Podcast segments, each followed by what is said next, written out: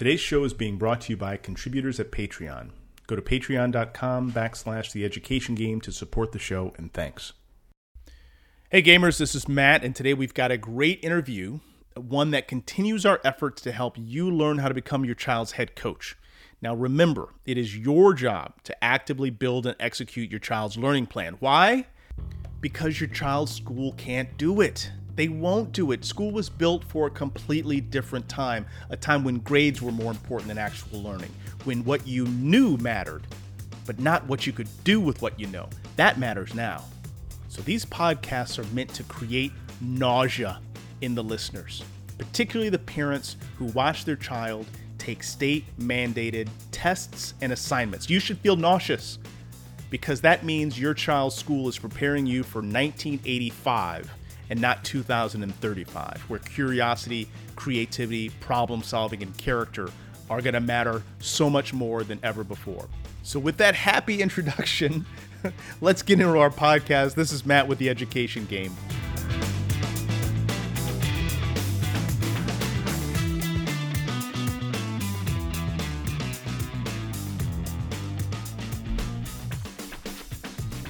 Welcome to another edition of the Education Game. Gamers, got another uh, fun conversation today. Today we have Philip Blest, who is a uh, actually a family friend, but a young man who I learned a lot from his mom, uh, who has really shepherded his education. Uh, and also I have started to learn a lot from him because he has a ton of interests, some interests that are atypical, but as you'll see in the conversation um, families and parents who are able to support and feed a child's learning you don't you don't know where it's going to go um, and so let me bring on philip uh, let's see philip hey welcome man welcome Hey, to the education Brian. game you can Thank you for having me. yeah yeah yeah in this show you can call me matt but outside All of the show you got to call me mr barnes All right. You have a first name? Okay. Okay, interesting. it's not I- I- mr yeah, okay. Oh my gosh. Okay. philip you are how old I am 17 years old currently. 17 years old. That's crazy. Um, it's crazy because I remember you was just a, as a little pup. Uh, Yeah, like fifth grade. yeah, something like that. And so, uh, so Philip and I got to know each other. Our kids were going to school for a while. Uh, you guys swam on the swim team together for a while too. if I recall. That is correct. Yeah, yes. yeah. Ben totally destroyed me every single time. It was it was very it was very impressive, but also very humbling at the same time. Well, you know, we all have things that we do well. So, Philip, let me give, let me ask you to kind of give a bit of your educational journey because this is a question I ask everybody on the show, even even adults who are kind of long in the tooth, so to speak. Tell us a little bit about your educational journey, and then I'll probably interrupt you to you know ask probing questions associated with that. Yeah. So um, I've kind of had you know, uh, experience wise with school, I've done, I've kind of had a bit of everything. So I've been in five day a week schools. I've been in homeschooled completely. I have um, done a mix of both as a classical hybrid. So I've been in public school, private school, and um, homeschool. So Yeah. um, just looking at so just quickly briefly lower school i had, went to a private five day a week school and then um, in fifth grade i transitioned over to trinity classical school which is a classical hybrid um, where on mondays and wednesdays we went to campus and had teachers there but then on tuesdays thursdays and fridays three days a week i had a co-teacher and that would be my mother and so that's kind of how she played a really uh, a large role in my education um, during middle school. Yeah, what we called just- logic school. Yeah, let me interrupt real quick because the the language of your mom was viewed and described by the school as the co-teacher. That's something This is that correct. yeah, that's something again I think that language is really important to to remind the parent that hey, you're you're in this thing. So so that was up to uh, logic no, that was rhetoric school. Yeah, oh, uh, I did it from fifth to ninth grade, so up to my freshman year in high school. Okay. And so just uh, looking a little bit more in depth into the homeschooling. So what they did is they gave us a lesson plan, and so on that lesson plan is like a checklist of homework. And so, um, what I think was really key, especially development into high school and my transition into high school, was the fact that um, in fifth grade it was intensive. You know, co-teacher participation. Um, it was very intensive, but you slowly, as you got better and as you trained more in this, um, I became more and more independent and learned to s- self-teach uh, more and more. And so self learning was a huge thing when I started transitioning over to what would uh, eventually be dual credit in 10th and 11th grade. All right, let me pause so, you again. Let me pause you again because that point you made just briefly about the importance of independent self learning. That I tell you, that is that is a critical element of a child's development. And you learned in middle school how to complete assignments that were given without anybody looking over your shoulder, and then you learned how to direct your own instruction after that? Is that what came next? Yeah. Um. So in eighth and ninth grade, it was completely it was completely just um three days a week. I just do it by myself. Yeah. You know, occasional questions here and there, but um, really, it did, definitely gave me a ton of confidence and um, really the abilities I needed to be able to progress into high school doing what I was doing. Yeah. So. Well, and another thing, real quick, um, most parents, and I've done this, I've asked parents, like, okay, so you have a 13 year old do you think you could train your 13 year old to handle their homework and handle their assignments on their own? A lot of parents will say, no, my son is not capable. I would argue, and I tried to argue, and you're, I think, proof of it. My kids and many other kids are proof of it. If there's a supportive structure that builds the skill set, the child will eventually be able to learn on their own. So you can give them their assignment.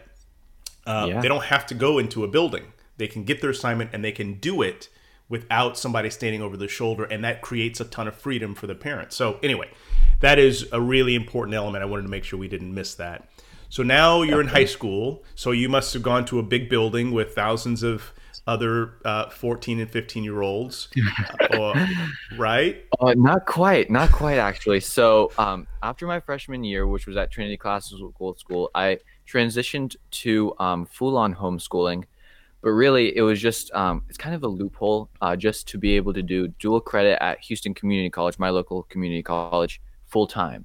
Yeah. Um, and so basically, uh, through that, I was able to um, just do full time uh, college credit instead of having to um, do high school. And if I wanted to, you know, do dual credit as well, then it would be on top of my full load as a high schooler. So. Yeah, yeah. So again, so in most ed- educational structures, when you get to high school, there's all this curriculum that you've got to do.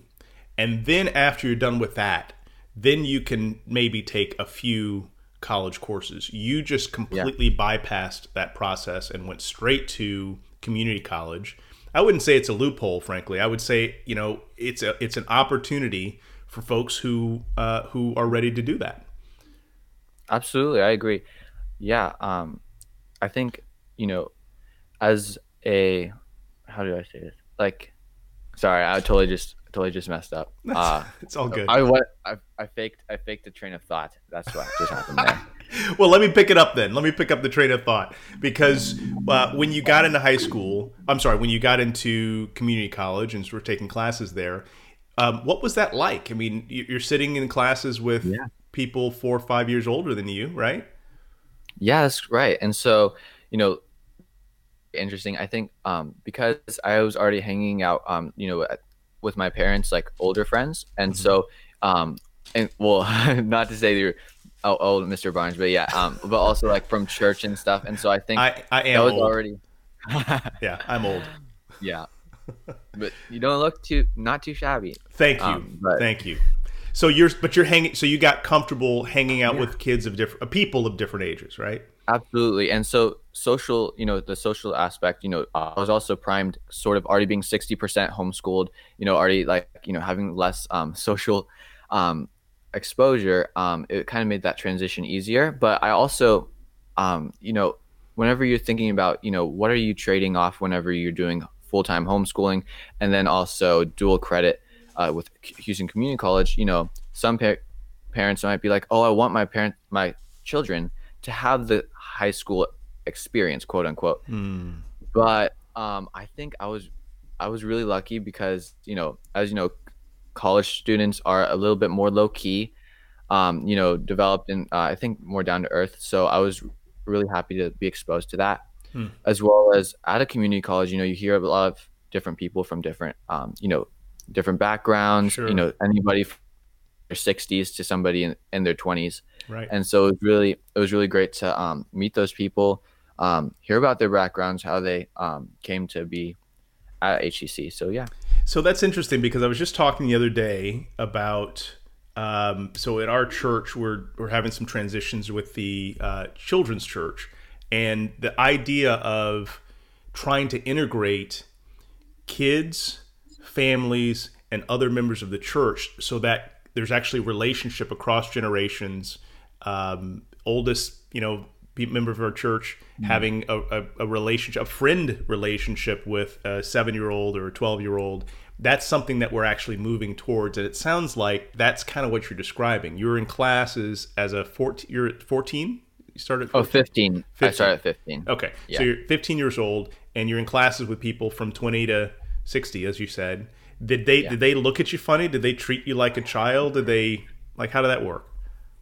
so it's funny. Um, I think a lot of people usually thought I was older than um I than I actually was. So usually because you carry yourself, think, you carry yourself older. Yeah. Yeah, and also the context. So people were like, "Is that?" Of course not, because you know that wouldn't make sense. So right. there's like you know sometimes it was funny. Sometimes you know a certain class it would be like right off the bat, like after one or two weeks, people would figure out. But sometimes it would be like mid semester, and so then I remember this kid is 15?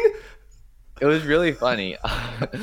um, my gosh, yeah. I remember I had like a biology professor. It was probably like the fourth or oh no, it was actually like the sixth or seventh week. And so mid class, um, something just didn't add up. I don't remember exactly what it was, but she was like, "Wait a second, that doesn't." How old are you? And I was like, 15. And then she's like, she was such a, an amazing teacher. She was like, you know, you know what I was doing at 15. It wasn't exactly this, but you know. So, all right. So now let's back up again. For the parents listening, I want you to back up and I want you to hear yeah. some of what Philip has just described. He's talked about a transition between, you know, when he was in fifth grade to the time he's in ninth grade, or I guess the equivalent of 10th grade. That mm-hmm. four year or so period of time, he transitioned from being someone who only was able to follow the instructions of the teacher and to wait essentially wait for assignments to be given wait for the test to be told what's going to be on the test etc to in the middle school years learning how to handle that himself and then in a high school environment now he just completely again jumped over leapfrogged over a traditional high school and now is interacting as a peer with adults uh, in a high school environment and again your experience of I think it's really important that you mentioned this idea of trading off. You are trading mm-hmm. off something. Uh, yeah. That's the traditional high school experience. But that trade off means you get four years of time. Not to mention, you now also have how many how many college credits do you have, Philip? Um, at this time, a little bit. I think mid seventies. So you're um, talking. You just traded six years, right? to get to 70 uh, mm-hmm. uh, credits, you would have had to yeah. go through traditional four year school and then two Absolutely. years of undergrad to get to 60 or 70 credits. That yeah. is a trade off that I'm willing to take every time. Absolutely. Wow. Absolutely. I was just thinking about it um, just recently because I was like, I, you know, um, some of my um, old classmates, they were like on a trip and I was like, man, I wish, you know, I was like, this is what I'm missing out on. But then I thought about it and I thought to myself, you know, it was you know if I had to choose between you know a trip to, with you know my friend with you know my old friends and um you know a fifty percent off coupon um for college as well as you know doing it half the time um yeah. I would I would definitely choose that. So that's another great point. I I didn't even you know think about that. You, you're saving tens of thousands of dollars. Gosh, we're talking. Yeah. I mean, depends on it depends on what school you end up going to, Absolutely. but you know, it's hard to go to college now for twenty thousand um, dollars. And so you now have just shaved off two years of your college experience and four years of your high school experience, and and I'm willing to bet that those professors at the university or at uh, Houston Community College were like, "This kid, I, I want to write a letter of recommendation for this kid." It was they were so kind. Yeah, I, I got like four, like several, um, yeah, recommendation letters. It was really great.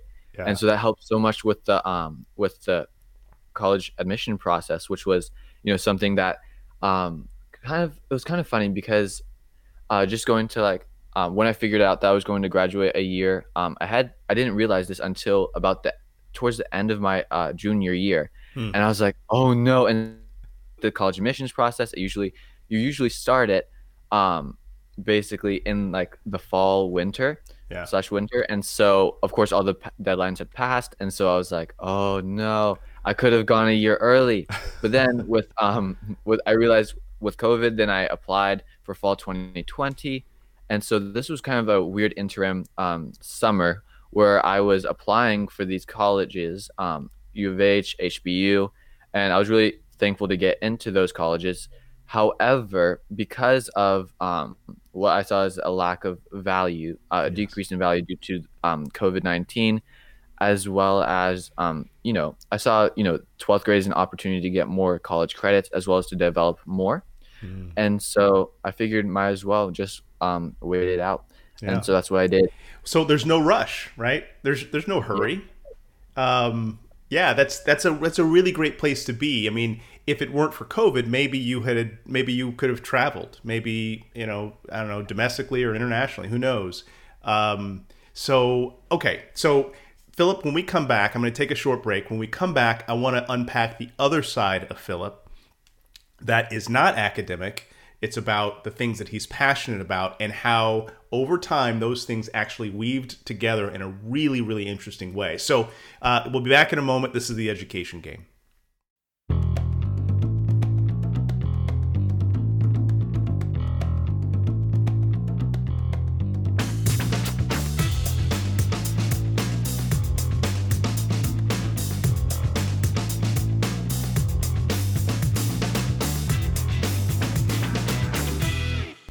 Okay, welcome back to the education game. Super, super excited. We have Philip Blest here, uh, a family friend and a young man who I've come to really, really respect for a variety of reasons. And, and you heard in our last segment, uh, he talked about his educational journey and how unusual it was, and how much money he, he has saved, and how much time he has saved, and how seemingly unstressed he is about kind of the future because he's got he's sitting in the catbird seat uh, now, though, I want to kind of go back in time because there's been something that Philip was interested in for a long time, and that is magic.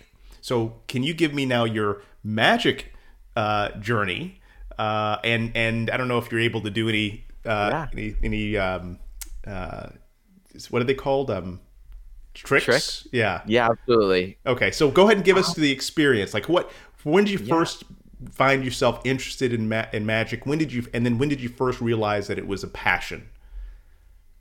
Absolutely. So, um, my beginning, the first time I ever saw someone do a magic trick for me in person was towards the end of eighth grade, actually. And so, um, a fellow up here, um, he was a, like two grades older than me, showed me uh, just a card trick, and so I was I was really captured. And um, yeah, it was just you know, and reflecting on it, I, I'm thinking he probably I can think about the methods that he probably used and you know um but the moment it's really it's not about that. And I, am really you know um I'm I'm really happy uh that he did show me that because it's been it's become a passion. Um it's it's to progress into an obsession really. Um uh as my mother will definitely yes your parents will definitely, definitely tell you. how, how old were you how old were you when that when that hit yeah, I think uh, roughly 13. I was turn 12 turning 13. So Okay. So then that's when you started to to research it. How did you go about researching magic? How did you go about learning about it, etc.? Yeah, so it, it really started on YouTube and you know just the internet just to search card trick and then um from there um you know I kind of learned about um so there's you know like a basis that you you build but um, they say that magic is one of the only talents that you can buy at a store and to an extent that is true hmm. um, however what i went on to learn and what i went on to develop and even create my own effects um, i started to learn you know the stuff that you know takes years to learn and so that um, well it's hard to explain the terminology but like card springs or cardistry um, with uh, as well as advanced sleight of hand, and then um, other material um, that's kind of like the inner workings and the stuff that you don't that's behind the curtain um, yeah. for magic. So, Yeah, and so you learned all this on your own on the internet and Yeah. YouTube, etc. and then it transitioned to books, um, and then most most of the material comes from um, magic books. Okay, so again, I want to for the parents listening, I, if you listen to the first segment, I want you to realize that now this is a 13, 14 year old Philip, and he was able to apply the independent learnings uh, learning skills that he had developed in middle school um, towards his passion. So he knew he wanted to get better. He had to problem solve how to do that. He had to research how to do that. He had to practice how to do that. He had to, um, you know, then go out and find books and start reading because there's only so much you can get on YouTube. At some point, you got to go deeper. And so this is a Philip. This is a conversation that I, I keep having with parents. That if you have, if you're able to help your child find their passion, it will lead to all sorts of reading eventually. You can't do anything Yeah. in detail. Uh, uh, I mean, it's in like become an expert in anything until you actually start to study it like a profession. So, uh, when did you when did you have your first performance, Philip? So I think my first, um, well, casual performances, um, went, I went throughout, um, from probably like the third or fourth week Yeah. of learning this material to now, um, of course, uh, with the exception of COVID. Yeah. Um, so then that turned into that translated to virtual performances. Um, but I think the first, the first, um, slightly slightly more formal was probably um, I had been in it for a while actually, but I I performed at a summer camp for a, I think 100 110 people on stage. And so that was a lot of fun. It was That's yeah they were super fantastic. nice. It was really fun. And so um, that was probably my first time on stage uh, performing. And then i also did it for like a church gala. Um, it was and so that was just a um, i had like a table at the front. There was you know two three hundred people there but um, they would like come up if they wanted to be entertained. And so I was there. Yeah. um, that was fun um, definitely um, learned a lot from that as well Okay, so um, and we talked about a year ago about the places that I'm like, oh, Philip, if, if it weren't for COVID, man, I'd love to introduce you to friends that are organizing conferences. Uh, so for the folks out there listening who uh, attend conferences or help to schedule conferences, please contact me so I can put you in touch with Philip because I tell you what, he would be a fantastic presenter at an educational conference. He would also be a fantastic kind of uh, sideline where you know he's in the lobby or someplace entertaining people. He's really good. He- He's he's he's mystified me many times, uh, and I threatened him thank you to tell me to tell me what actually happened, and he didn't. So he's he's actually very good.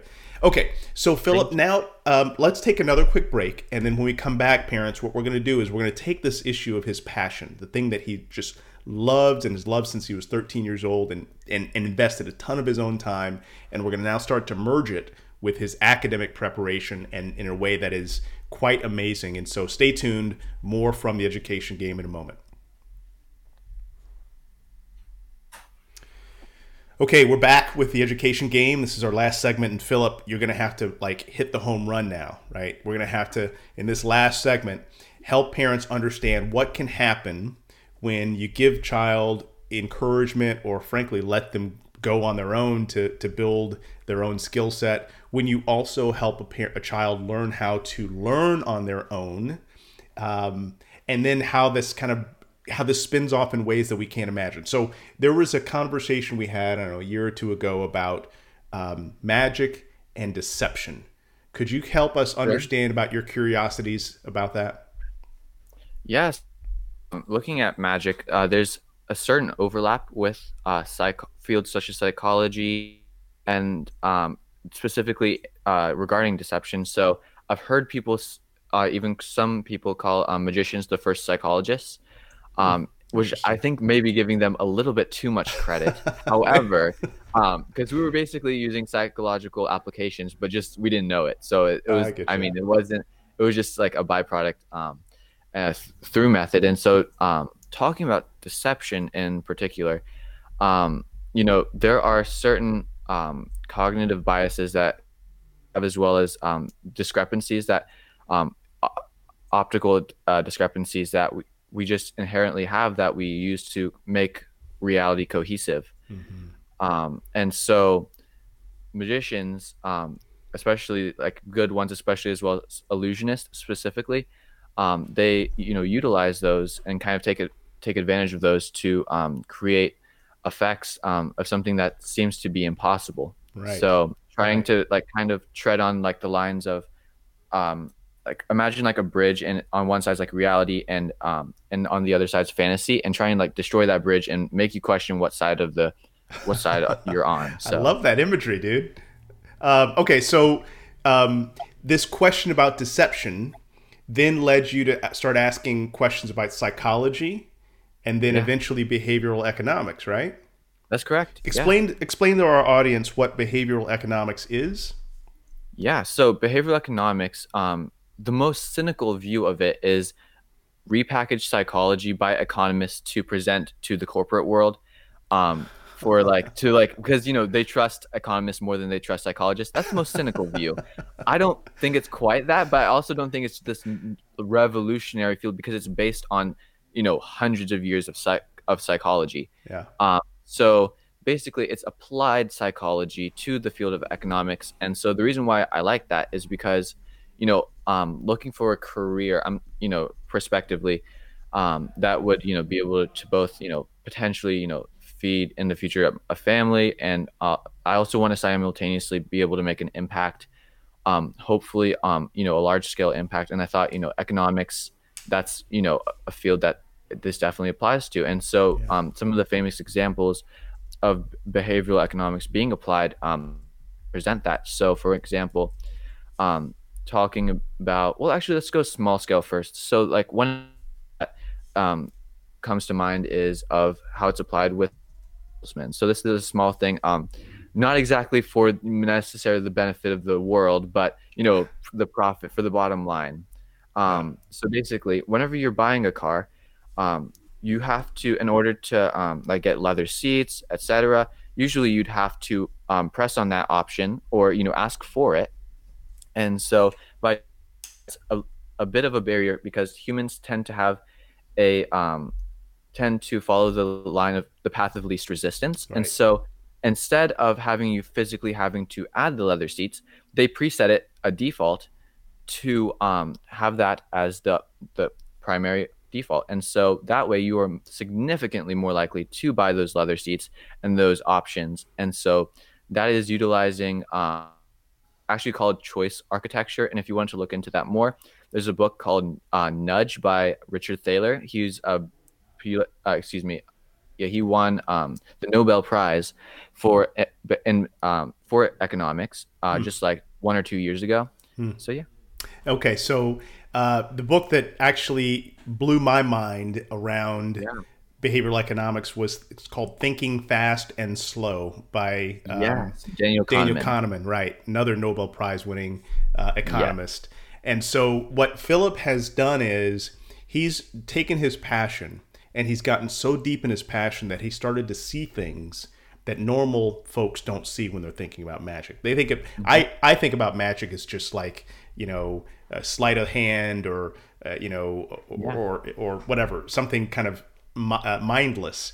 But you got to a deeper level where you're going. I want to understand how it is that I can do these things consistently and dece- and deceive people, not in a negative way, it's in a fun way. Uh, now, to your point, uh, marketers are experts Mm. at deceiving for their own financial gain, and that's a whole nother conversation. But um, your curiosity about magic led you to be interested in, behavior, in behavioral economics. And so, tell me now about some of the coursework you're taking to go deeper into that area, if you are doing so. Absolutely. So currently, um, I'm in the second semester of my senior year, and so I am taking behavioral economics as a homeschooler homeschooling course. So in other words, um, my mother and I looked at um, the lesson plans and the syllabus, excuse me, um, for uh, schools like Columbia Uni- uh, University, um, a bunch of like Ivy Leagues, as well as other universities, because it's literally out there and Right. you know to the for to the public, which is insane when you think about how much you had to pay for access to the Right, curriculum. Right. Um, so you know, it's what a hack. But basically, uh, I I've been um, doing some of that. So I've been reading Thinking Fast, Thinking Slow, as well as um, some other books. Um, that has been the main one. Um, also reading um, Predictably Irrational, which is a very famous Dan Ariely um, book. You can, um, if you watch his TED Talk, it's basically a one, a short summary of chapter one of the book, which is um, one of the most interesting. Hmm. For sure. Um, so definitely would recommend that as a resource. So yeah. Yeah. So um, here's another book for parents. Well, actually, let me before I give you the book. Again, hear the wisdom that just came out of this young man's uh, mouth.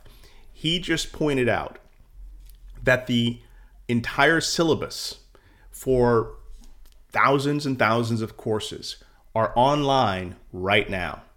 And instead of spending $2,000 per credit hour at uh, NYU uh, or $1,000 per credit hour at, you know, most uh, private or even public schools, um, you can actually find that uh, that uh, that syllabus Material. order the material and study it, right? Which is again the difference between my education coming up, Phillip, and yours. In my education, I could not, it would have taken me weeks to find a syllabus at a university, uh, and it's probably outdated once I found it. Uh, and then it would take me another weeks to find the materials, right? Now it takes you a few minutes.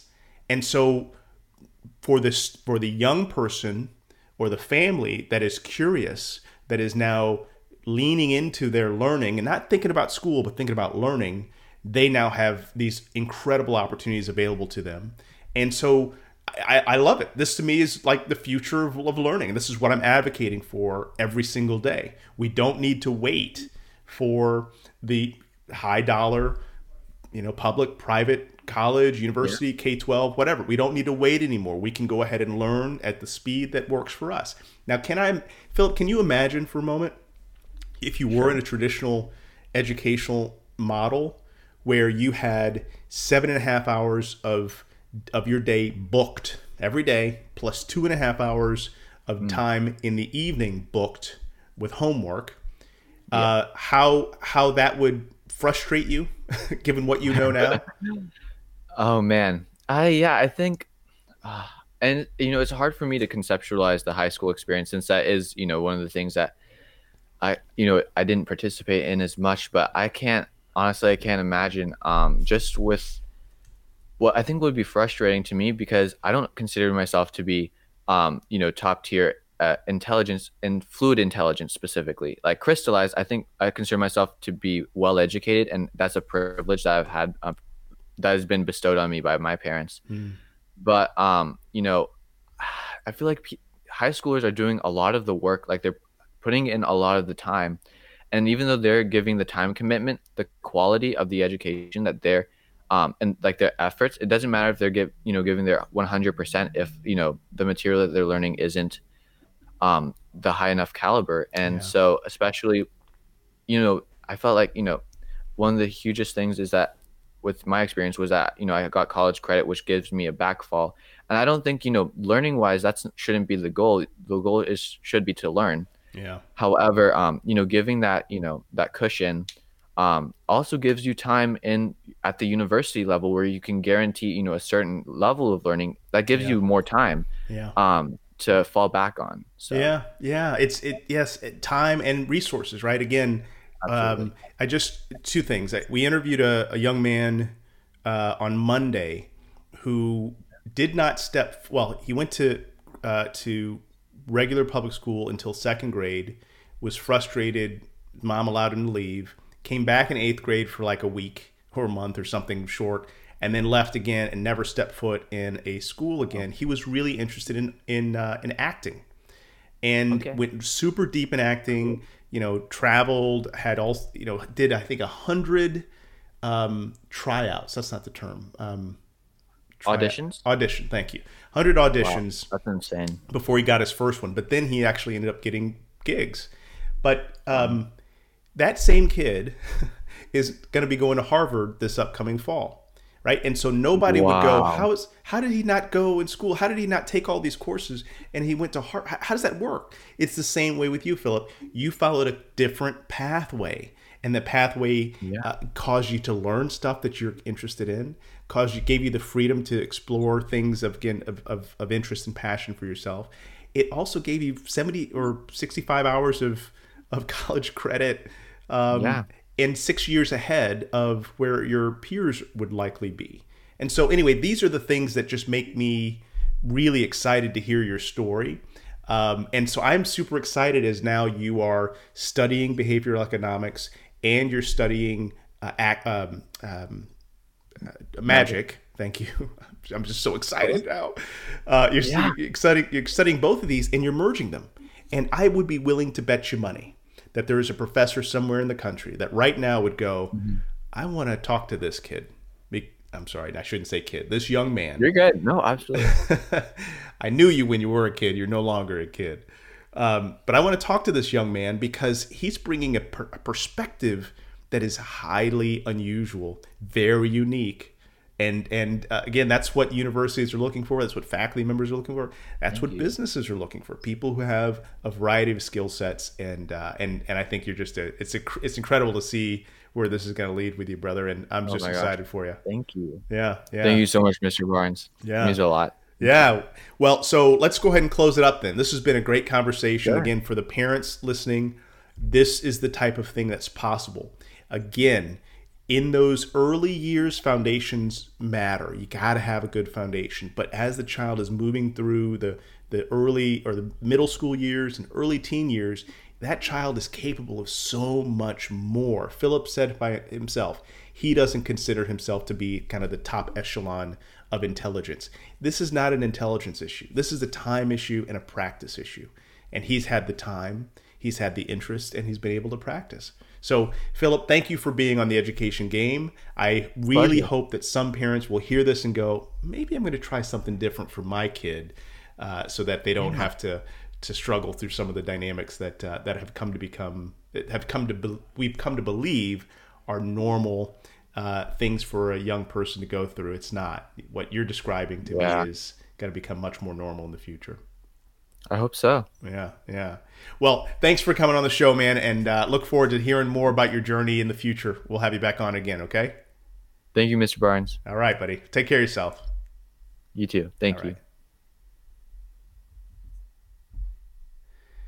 So very cool, very cool conversation. So you know, Phillip, he is he's special because he had opportunities that most kids don't have, most young people don't have. But he's not special, as he said, in his raw intellectual power. But he was given such freedom, he was able to unleash what is inside of him. And that's what I think every parent wants for their kids. That's certainly what I want for my kids. So this is the education game. Thanks for joining us. Uh, more to come uh, around how we can rethink education and make sure your child wins this game we call education. Thanks so much. Thanks for listening, parents. I hope that this was useful, that it started to give you a bit more of an indication of how learning is shifting and, and the things that you as a parent need to be upskilled about. That's what we're about here in the education game. So we're thankful that you were here. Again, hopefully it was, list- it was helpful to you. Remember, you can call us to ask us questions free of charge about your family and your child's educational plan and learning journey. Uh, go to our website at theeducationgame.com slash contact. Click on the button there and schedule a time for us to have a conversation. Free of charge, completely free of charge. And it's just a service that we provide. It's underwritten by supporters. So thank you for those supporters as well. Hope this was helpful. Looking forward to seeing you next time on the Education Game podcast. Take care.